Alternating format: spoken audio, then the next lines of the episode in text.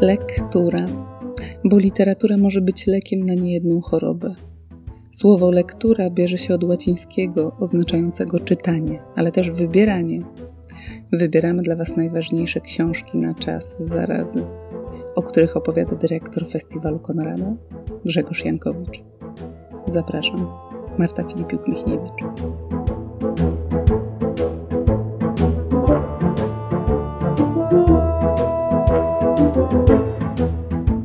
Odcinek czwarty. Pochwała małego życia. Podcast powszechny. Weź, słuchaj. W opublikowanym niedawno na łamach Frankfurter Allgemeine Zeitung felietonie Olga Tokarczuk wyraziła następującą opinię. Kiedy dowiedziałam się o zapobiegawczej kwarantannie, poczułam coś w rodzaju ulgi i wiem, że wielu ludzi czuje podobnie, choć się tego wstydzi. Moja introwersja, długo zduszana i maltretowana dyktatem nadaktywnych ekstrawertyków, otrzepała się i wyszła z szafy. Słowa te były obficie komentowane. We mnie budzą one sprzeczne odczucia. Z jednej strony zgadzam się z pisarką. Przed pandemią świat zmierzał w złym kierunku, na co nieustannie zwracali uwagę eksperci, przekonując, że jeśli ten kurs zostanie utrzymany, już niebawem, za kilka, za kilkanaście lat, nie będziemy w stanie uratować ani naszej planety, ani siebie. Nawoływania te były konsekwentnie ignorowane, zwłaszcza przez rządzących. Tylko nieliczne kraje wprowadziły odpowiednie procedury, by przeciwdziałać zbliżającej się katastrofie. Ale, jak mówili zgodni eksperci, to za mało, gdyż ratunek mogłaby przynieść wyłącznie solidarność wszystkich państw. Problem był i jest globalny, dotyczył i dotyczy wszystkich, dlatego do jego rozwiązania potrzebne jest solidarne współdziałanie wszystkich społeczności świata. Z drugiej strony, gdy czytam słowa Tokarczuk, odczuwam konsternację. Przecież świat zatrzymał się z powodu pandemii, więc nawet najbardziej optymistyczne doniesienia na temat stanu rzeczywistości naturalnej nie mogą przepędzić ze mnie uczucia niepokoju. I nie jest to jedynie niepokój wynikający z troski o samego siebie. Gdy dzwoni do mnie znajomy, starszy człowiek, który potrzebuje pomocy lekarskiej, a mówiąc ściśle, musi udać się do szpitala na operację, to wiem, że z powodu aktualnej sytuacji jego zdrowiu zagraża niebezpieczeństwo, którego źródło tkwi w nowych regulacjach systemowych. Szpital, do którego miał się zgłosić, został przystosowany do potrzeb osób zakażonych COVID-19. Nie sposób, słuchając takich opowieści, a ich jest ich bardzo dużo, zdecydowanie za dużo, odczuć ulgę z powodu zatrzymania się świata. A przecież do tego dochodzą jeszcze inne źródła niepokoju, bo większość osób obawia się nie tylko o swoje zdrowie, ale także sytuację bytową. Olga Tokarczuk ma tego pełną świadomość. W innym fragmencie pisze, że martwi się o los wszystkich, którzy utracili lub utracą pracę. Ale właśnie ta obawa może być stoperem wszelkich pozytywnych odczuć. Nawet jeśli na myśl o spowolnieniu, zgadzam się, że go potrzebowaliśmy, odczuwamy ulgę, to już za chwilę powraca myśl o przyszłości, która rysuje się w tak niejasnym kształcie, że budzi lęk. Zacytowany fragment zawiera jeszcze jedno sformułowanie, które mnie intryguje. Chodzi o słowa na temat dyktatu ekstrawertyków. Czy rzeczywiście, takie pytanie zacząłem sobie zadawać, świat pędził na łeb na szyję ku zagładzie, popędzany w tę stronę przez ekstrawertyków? Czy to im można przypisać winę za to, co się stało z naszym światem? Czy to konkretna osobowość stoi za destrukcją planety? Czy ekstrawertycy, czyli jak podpowiada etymologia, ludzie, którzy kierują swą uwagę na zewnątrz, które wychodzą do innych, by wraz z nimi współdziałać, którzy są otwarci na relacje z innymi ludźmi, narzucają dyktat introwertykom, czyli tym, którzy zwracają się do wnętrza, którzy mają trudność w nawiązywaniu relacji lub po prostu tych relacji nawiązywać nie chcą, gdyż ich potrzeby emocjonalne i życiowe są odmienne. Wynika z tego, że introwertykom działa się, dzieje się krzywda, więc odruchowo stają po ich stronie. Pytanie tylko, przeciwko komu lub czemu powinienem się zwrócić, by im pomóc? Nie jestem pewien, czy walka rzeczywiście powinna się rozgrywać między ludźmi, którzy dysponują różnymi typami osobowości. Nie znajduję na razie odpowiedzi na to pytanie, a zamierzam jej poszukać jak zwykle w literaturze. Tym razem na warsztat biorę wybitną powieść graficzną pod tytułem Clyde Fans kanadyjskiego twórcy komiksów Gregoriego Galanta, który tworzy pod pseudonimem Set. W Polsce znany jest jako autor jednego dzieła, noweli obrazkowej zatytułowanej Życie nie jest takie złe, jeśli starcza ci sił. W oryginale tytuł ten jest bardziej kolokwialny. It's a good life if you don't weaken. Moglibyśmy to przetłumaczyć w następujący sposób. To niezłe życie, o ile nie wymiękasz. Przełożona na polski książka, na poły autobiograficzna, choć trudno powiedzieć, gdzie u Seta przebiega granica między prawdą a zmyśleniem, opowiada historię grafika i komiksiarza, który próbuje zrekonstruować biografię niejakiego Kalo, aktywnego w latach 40. i 50. ilustratora, który publikował między innymi na łamach New Yorkera.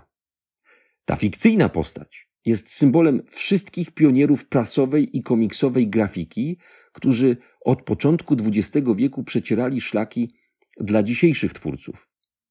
Jeśli niektóre komiksy traktujemy dziś jako powieści graficzne i zaliczamy je, jak najsłuszniej, do grupy dzieł artystycznych, to dzieje się tak dlatego, że przez dziesiątki lat ludzie tacy jak Kalo walczyli o uznanie, prowadzili trudną walkę o należne im miejsce w hierarchii kulturowej.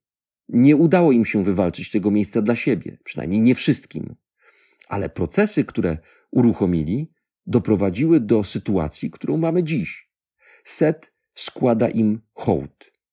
Zarazem zwraca się w stronę przeszłości z nieukrywaną nostalgią, w której nie ma żadnego sentymentalizmu. Zwraca się w stronę przeszłości dlatego, że docenia oczywiście zmianę kulturową, która zaszła. Docenia fakt, że komiksy i ich twórcy są dzisiaj darzeni szacunkiem. Ale zarazem ma poczucie, że z dzisiejszym światem jest coś nie tak, parafrazując słowa Olgi Tokarczuk wyrażone w wykładzie noblowskim. Ten świat jest w stanie tak totalnego kryzysu, że niektórzy, by przeżyć, by poradzić sobie z tym kryzysem emocjonalnie, muszą poszukać ratunku w przeszłości. To rodzaj ucieczki, choć nie jest to ucieczka totalna. Bohater Seta, jego komiksowy awatar, przebywa w dwóch porządkach czasowych. W teraźniejszości, w której nawiązuje kontakty z innymi ludźmi, nie są one zbyt intensywne, gdyż bliżej mu do y, introwertyka, na dodatek walczącego z nawracającą depresją. Oraz w przeszłości, do której może się dostać jedynie za pośrednictwem swej wyobraźni. Kalo, którego biografię próbuje zrekonstruować, pozostawił po sobie niewiele śladów. Dlatego bohater komiksu ciągle uzupełnia jego biografię wyobrażonymi sytuacjami, wyobrażonymi zdarzeniami. I ciągle, w kółko, zadaje sobie jedno pytanie. Dlaczego ten wybitny rysownik, który współpracował z New Yorkerem, nagle porzucił swoje zajęcie? Dlaczego przestał tworzyć ilustracje?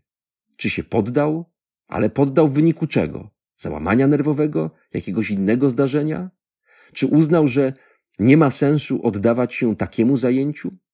Czy przegrał walkę z systemem, w którym tacy jak on pełnili rolę dostawców pokupnych usług? It's a Good Life If You Don't Weaken było książkowym debiutem Seta. Ale oprócz książek, artysta przez lata wydawał serię zeszytów zatytułowaną Palukaville, w której prezentował różne historie obrazkowe, również te, które później weszły do jego pełnowymiarowych dzieł. Nazwa serii została zaczerpnięta z klasycznego filmu Eli Kazana z 1954 roku, który w języku polskim nosi tytuł Na nabrzeżach. Pojawia się w nim fraza One Way Ticket to Palookaville, która dosłownie oznacza bilet w jedną stronę do miejsca nazywanego Palookaville, a metaforycznie oznacza sytuację bez wyjścia, w której znajduje się przegrany. Palookaville to miejsce dla wykolejeńców, dla tych, którzy nie mają już żadnych perspektyw, których świat porzucił w bocznej uliczce, na bocznym torze. Ich życie dobiegło końca, zanim umarli. Właśnie tam, właśnie w takim miejscu szuka swych bohaterów Set. Zagląda do miasteczka, które zostałoby pominięte przez wszystkich podróżujących. W bocznej odnodze czasu, do której cywilizacja spycha wszystkich, którzy nie potrafili załapać się na pociąg, pociąg mknący jej głównym traktem, mieszkają postaci i rzeczy skazane na zapomnienie. Galant się o nie upomina, a rzeczy odgrywają w jego świecie, w jego komiksach e, nie mniej ważną rolę niż ludzie. Jego sztukę komiksową można określić mianem ciągłego upominania się o zapomnianą przeszłość, o zapomnianych ludzi i ich świat. Nie inaczej jest w przypadku Clyde Fans, na którego polską premierę wciąż czekamy. Tę 500-stronicową powieść graficzną Set zaczął tworzyć zaraz po It's a Good Life If You Don't Weaken, czyli pod koniec lat 90. ubiegłego wieku. Miała być to jego druga książka. Czytelnicy musieli jednak na nią czekać przeszło 20 lat, w trakcie których artysta stworzył co prawda kilka innych wybitnych dzieł, ale z jakiegoś powodu nie był w stanie szybciej doprowadzić do końca tego konkretnego komiksowego projektu. Zaczęło się, jak wyjaśnia autor w posłowiu, od spaceru po mieście, podczas którego jego uwagę przyciągnął szyld starego sklepu z wentylatorami. Nieczynnego sklepu. Set zajrzał do środka przez witrynę i zobaczył wiszące na ścianie portrety dwóch mężczyzn. Nie znał ich tożsamości i nigdy ich nie poznał. Zamiast tego wyobraził ich sobie jako braci, którzy w spadku po ojcu otrzymali firmę produkującą i sprzedającą wentylatory. Małe życie i małe sprawy. Niewielkie rodzinne przedsiębiorstwo i ludzie zaangażowani w zarządzanie nim. Praca polegająca na obwoźnym handlu wentylatorami. Podróże od miasta do miasta, obskurne hotele, przydrożne motele. Wygląda na to, że znów jesteśmy w Palukaville. Ale historia dwóch braci, z których jeden jest ekstrawertykiem, a drugi e, introwertykiem, ma dużo więcej wymiarów niż można byłoby się spodziewać. Przede wszystkim dostajemy historię rodzinnych relacji, przede wszystkim relacji braterskich, nie tylko ich. AB, silny i przebojowy, próbuje skłonić swojego brata, Simona, nieśmiałego i cierpiącego na neurozę, która z czasem przekształca się w psychozę, do wykonywania określonych prac w rodzinnej firmie. Abe ignoruje fakt, że dla Simona wszelkie kontakty z ludźmi są źródłem potwornej udręki i pogłębiają jego chorobę psychiczną. Mówię, że ignoruje, gdyż doskonale wie, co się dzieje. Dostrzega problemy brata. Zakłada jednak, że są to problemy tymczasowe, że jest to tylko jakaś lekka dysfunkcja, którą można przezwyciężyć za pomocą codziennych aktywności. W jednym z wywiadów Seth powiedział, że interesują go historie, w których konflikt sprowadzony jest do minimum. Historie przez większość ludzi odbierane jako nudne. On się nimi fascynuje, ale fascynuje się dlatego, że na co dzień nie znosi napięcia. Szuka zatem opowieści, w których bohaterowie go nie doświadczają. A jednak jego własne dzieło jest historią permanentnego, prowadzonego na różne sposoby konfliktu rodzinnego, którego nie da się zatrzymać. Nawet wtedy, gdy bracia nie mają ze sobą bezpośredniego kontaktu, ów konflikt trwa. Rozgrywa się bowiem w nich samych. Ich myśli krążą wokół zdarzeń z przeszłości, wokół rodziny. Cały czas zajmują się tym, co wcześniej im się przytrafiło, jakby byli uzależnieni od konkretnego rodzaju napięcia i konkretnego rodzaju smutku. W tym kontekście znamienne jest ich nazwisko Matchcard. Pewnego dnia ojciec tłumaczy im, że nazwisko odgrywa bardzo ważną rolę w biznesie. Wybierając nazwę dla swojej firmy, trzeba się zastanowić, czy nazwisko się do tego nadaje.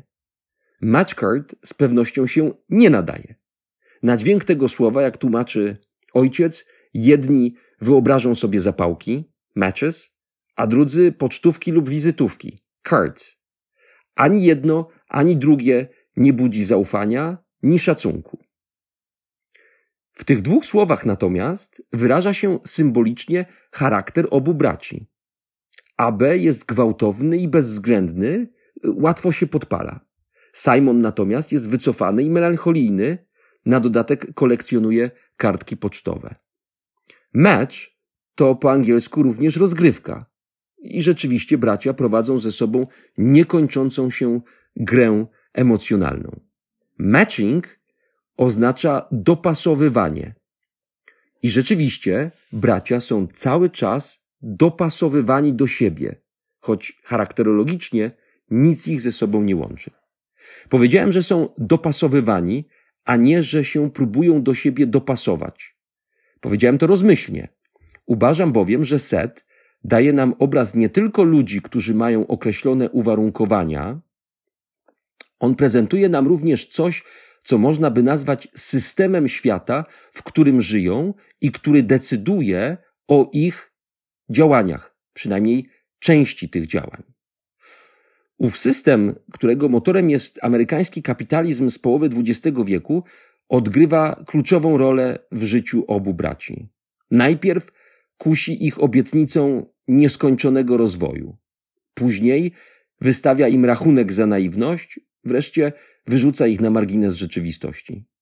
Trafiają do bocznej odnogi czasu. Trafiają tam obaj. Nie tylko Simon, który od samego początku wydaje się do tego predestynowany, lecz także Abe, który jako ekstrawertyk powinien sobie poradzić w nawet najtrudniejszych warunkach.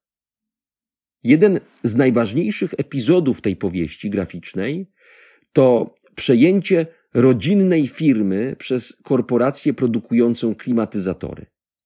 Małe przedsiębiorstwo braci, które znakomicie radziło sobie w określonych warunkach społecznych, jest skazane na porażkę w obliczu zmieniających się wymagań rynku. AB nie widzi nadciągającej burzy. Nie ma żadnego planu awaryjnego. Nie potrafi ochronić rodzinnego biznesu przed falą, która z potężną siłą uderza o ich brzeg. Gdy kryzys zagarnia ich rzeczywistość, okazuje się, że zarówno ekstrawertyk, jak i introwertyk znajdują się w tym samym miejscu, że ich sytuacja jest bardzo podobna, że ani jeden, ani drugi nie potrafi sobie poradzić z nowym problemem. Wydaje się, że Simon czuje ulgę, bo wreszcie nikt nie oczekuje od niego gestów, których nie potrafi i nie chce wykonywać. W rzeczywistości jednak jego choroba się pogłębia. Nawet z dala od brata nie, nie potrafi odnaleźć się w życiu. Jego nadzwyczajna wrażliwość, którą Set prezentuje z niezrównaną czułością, fascynuje. Simon dostrzega w otaczającym go świecie rzeczy, których nikt inny nie widzi. Z uwagą przygląda się drobiazgom, za pomocą których można zrozumieć sens pewnego aspektu rzeczywistości.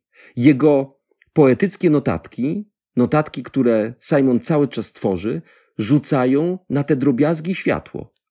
Ale jednak stan jego emocji cały czas się pogarsza. Neuroza przekształca się w psychozę, która nie tylko utrudnia mu życie, ale wręcz je uniemożliwia. Abe przez jakiś czas próbuje walczyć, ale potem uświadamia sobie, że jego życiowe wybory były błędne, że jego energia pochodziła z ciemnego źródła i została wykorzystana przez system. Jego rozgoryczenie jest tak wielkie, że budzi empatię. I to jest tak mi się wydaje, jedno z największych osiągnięć Seta. Mimo, że nie usprawiedliwia żadnego z czynów swego bohatera, ściąga z niego społeczne odium, by skierować nasze spojrzenie w stronę źródeł przedstawionych w powieści wydarzeń, w stronę systemu. Jednym z fundamentów nowoczesnej kultury zachodniej jest przeświadczenie, że wyłącznie pracą możemy przeciwstawić się zatracie, na którą skazany jest kruchy ludzki byt. Hegel przekonuje, że dzieła naszej pracy są jedynymi tarczami, za pomocą których możemy się zasłonić przed czasem. Ten ostatni czas uderza w nas ciągle z wielką siłą, skazując na upadek wszystko, co istnieje. Ci, którzy pracują, zasługują na szacunek. Tylko dzięki nim cywilizacja może istnieć. Ci, którzy pracy odmawiają, bądź jej wykonywać nie mogą, są kolaborantami czasu, przyczyniają się do upadku, dlatego należy się ich pozbyć. Set w swojej powieści graficznej pokazuje, co za sprawą tego błędnego przeświadczenia dzieje się w życiu zwykłych ludzi. Jest ono błędne, ale powszechne i dlatego oddziałuje na nas tak destrukcyjnie. Set pokazuje, na jakie cierpienia za sprawą tego przeświadczenia skazywani jesteśmy każdego dnia i na jakie cierpienie z tego powodu skazujemy innych. No właśnie, jesteśmy skazywani i skazujemy.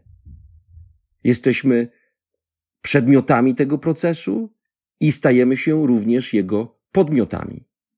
Opowieść Seta dowodzi, że dyktat ekstrawertyków to zaledwie część problemu, albowiem wszystkich nas, bez względu na osobowość, mieli ten sam system.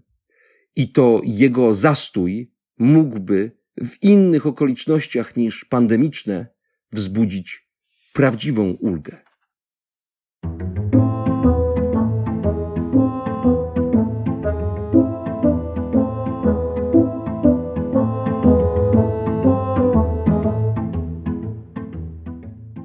Weź, słuchaj, czyli podcast powszechny. Muzyka Aleksander Nakarada, Lurking Slot. Film Music IO.